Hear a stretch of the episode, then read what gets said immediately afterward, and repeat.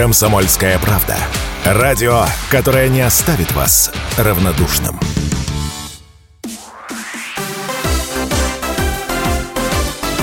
Новости спорта.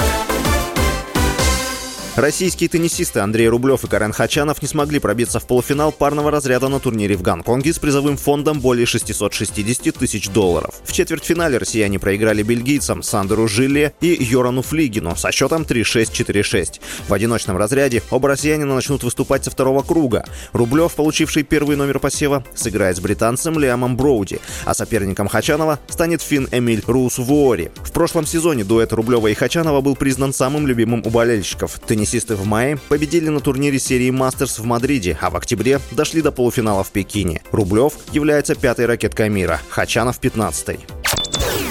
Российский нападающий Вашингтон Кэпиталс Александр Овечкин забросил шайбу в матче регулярного чемпионата Национальной хоккейной лиги против Питтсбург Пингвинс. Прошедшая в Питтсбурге встреча завершилась победой со счетом 4-3. Это восьмой гол Овечкина в регулярном сезоне 2023-24 НХЛ и 830 в карьере НХЛ. Таким образом, форвард укрепил свое положение в списке лучших снайперов НХЛ и сократил отставание от лидирующего канадца Уэйна Грецки до 64 голов. Овечкин выступает за Кэпиталс с 2000 2005 года. Вместе с клубом он выиграл Кубок Стэнли в 2018 году.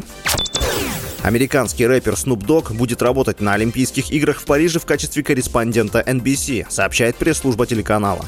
Планируется, что 52-летний рэпер будет участвовать в эфирах с ведущим Майком Тирико, посещать соревнования и достопримечательности Парижа, а также общаться со спортсменами и их семьями. Репортажи Snoop Dogg будут показывать в прайм-тайм на канале NBC и Peacock. Snoop Dogg уже сотрудничал с Peacock на играх в Токио в 2021 году. У него было совместное шоу с ведущим Кевином Хартом. Олимпийские Олимпийские игры пройдут с 26 июля по 11 августа. Напомню, что МОК допустил на игры российских спортсменов, но в ограниченном количестве и на строгих условиях нейтрального статуса. Глава Олимпийского комитета России Станислав Поздняков обвинил МОК в кампании по нейтрализации российских спортсменов. С вами был Василий Воронин. Больше спортивных новостей читайте на сайте sportkp.ru Новости спорта.